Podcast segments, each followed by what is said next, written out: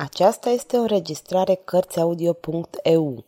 Pentru mai multe informații sau dacă dorești să te oferi voluntar, vizitează www.cărțiaudio.eu. Toate înregistrările Cărțiaudio.eu sunt din domeniul public. Michel Zevaco Crimele familiei Borgia Capitolul 44 Noaptea anunții Palatul Alma, ca mai toate așezămintele senioriale din Italia, era înfrumusețat de grădini mari. Palatul avea o scară monumentală care dădea spre un parc minunat și o altă scară dublă care cobora spre terasa ce se afla în spatele palatului și ale cărei trepte de marmură dădeau spre parc. În seara aceea, primever coborâse scara cea de marmură, poruncind să fie lăsată singură. Gânditoare se plimba prin parc. Se așeză pe o bancă din graniș lefuit. În copilărie se jucase pe această bancă lângă mama ei. Tânăra fată, în serile calde, visase aici la un prinț frumos care într-o bună zi o va lua de soție. Acum, prințul așteptat putea să vină. Ea nu-i mai putea aparține. Nu-i va putea întinde mâna zâmbitoare spunându-i te așteptam, sunt a ta. Și cum oftă, gândindu-se la aceste întâmplări, la visele ei spulberate, la bătrânul care urma să-i fie soț, auzi pași ușor și nisipul de pe alei scrâșnind. Deodată auzi o voce. Iată-mă, doamnă, așa cum mi-ați poruncit. Primever recunoscu vocea cavalerului de raga stă. Acesta rămase în picioare cu pălăria în mână, la doi pași de bancă. Domnule, am vrut să-ți mulțumesc. În fața atâtor martori n-am putut. De aceea v-a rugat să veniți aici. Ragastă se înclină tăcut.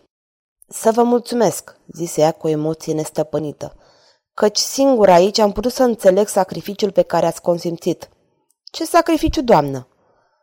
Poate fi o expresie mai bună, mai corectă? Credeți că nu știu ce ați riscat în noaptea în care ați venit la catacombe? Știam că Cezar Borgia vă oferă o situație bună. Știam că sunteți sărac și că fiul papei urma să vă copleșească cu favoruri. Din sărac puteți deveni bogat. Cavalere, ați renunțat la avere și la onoruri, atrăgându-ți ura de moarte a familiei Borgia. Ați fost condamnat. Nu găsesc cuvintele pentru a-mi exprima toată recunoștința. Doamnă, zise Ragastă, dacă dumneavoastră credeți că acționând conform onoarei am făcut vreun sacrificiu, să răspătit numai prin aceste cuvinte. L-a salvat pe tatăl meu. Contele Alma îi trăda pe ei săi. A șters de pe numele meu o pată. Numele pe care îl purtați? O întrerupse Ragastă emoționat. Primever tresări. Înțelese sensul ascuns al întrebării. Numele pe care îl purtam, zise ea nefericită. Apoi continuă cu demnitate. De altfel, domnule, este același nume. Dumneavoastră nu știți probabil că Manfredi și Alma sunt aceeași familie. Cele două ramuri ar fi fost atinse la fel de o trădare a contelui Alma. V-ați riscat viața pentru a ne scuti de rușine și durere. Tăcu emoționată. Doamnă, zise Ragastă, n-am făcut altceva decât să-mi țin cuvântul. Nu înțeleg. Vă aduceți aminte de întâlnirea din apropierea pădurii de măslini, lângă părâu? N-am uitat, zise Beatrice închizând ochii. Atunci poate vă amintiți și ce v-am spus eu atunci. V-am spus că tot sângele meu și viața mea vă vor sluji. Din acel moment nu mai aveam dreptul să fac altfel. Câteva clipe de tăcere urmară acestor cuvinte. Nu voiam numai să vă mulțumesc, domnule, reluă ea șirul. Vreau să vă cer dacă puteți să-mi spuneți ce intenție aveți acum. Ați refuzat să fiți comandant de companie. Da, doamnă. Sigur, era prea puțin pentru dumneavoastră. O, nu de asta, doamnă. Atunci de ce? Vă rog să-mi spuneți, o, vă implor, domnule, să nu credeți că sunt ingrată, dar acceptarea dumneavoastră e un semn că ați dori să rămâneți la noi, cu noi și că vom fi prieteni. Primever rosti ultimele cuvinte cu o voce atât de slabă și tremurătoare, încât raga stă mai mult le ghici decât le auzi. O amețeală îl cuprinse deodată. Era gata să se arunce la genunchiul lui Beatrice și să-i spună cât de mult o iubește. Fiți liniștită, doamnă, zise el amărât. Spada mea va rămâne în serviciile dumitale. Noi suntem mereu prieteni, așa cum a spus dumneavoastră. Și atunci de ce refuzați acest post? Doamnă, prefer să acționez singur. Dar vei rămâne la Monteforte? Nu știu, doamnă, spuse cuvântul cu răceală aproape brutal. Oricum, voi rămâne dacă pot să fiu util până în ziua în care Cezar va fi respins. Apoi nimic nu mă va reține în Italia, voi pleca în Franța. Nimic, spuse primaver. Nimic, repetă Ragastă. Veți face așa cum doriți, domnule. Ragastă se înclina adânc și făcu un pas înapoi pentru a se retrage. Inima lui era plină de dragoste, de mânie și de disperare. Primever cu un gest îl opri. Scuzați-mă, domnule, zise ea cu o voce slabă. Vreau să vă vorbesc de un incident care a avut loc azi. Spuneți, doamnă. Este vorba despre discuția pe care ați avut-o cu tânărul Malatesta. Iată deci adevărul, îi zise el, mușcându-și buzele până la sânge ca să nu țipe de disperare și de furie. Pe Malatesta îl iubește. A venit să mă roage să nu ne duelăm. Se teme pentru viața lui. Și aștepta tăcut explicația lui Primever. Ea începuse cu o voce sigură. Vă veți duela cu Jean Malatesta? Ați văzut că și-a cerut scuze, duelul nu mai are motive.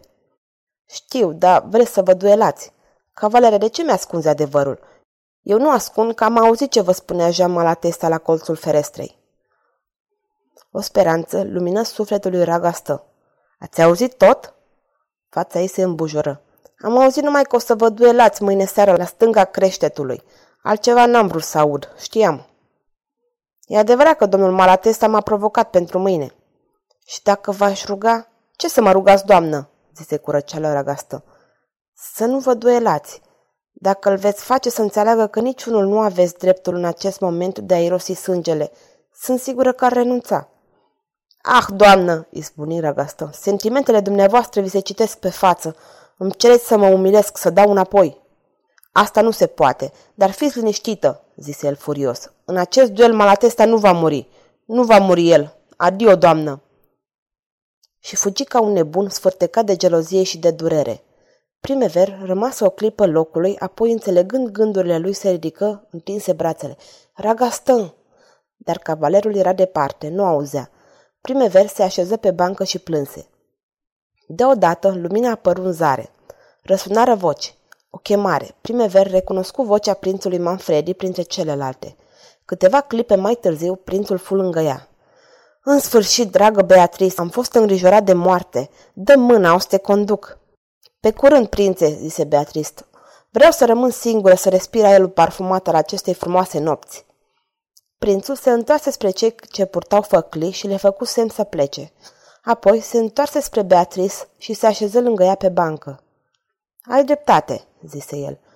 Acestea sunt clipe dulci, cele petrecute în visare departe de nepoftiți. Ce noapte frumoasă, totul e liniștit, ce departe suntem de lume. Îți dai seama cât sunt de fericit, Beatrice?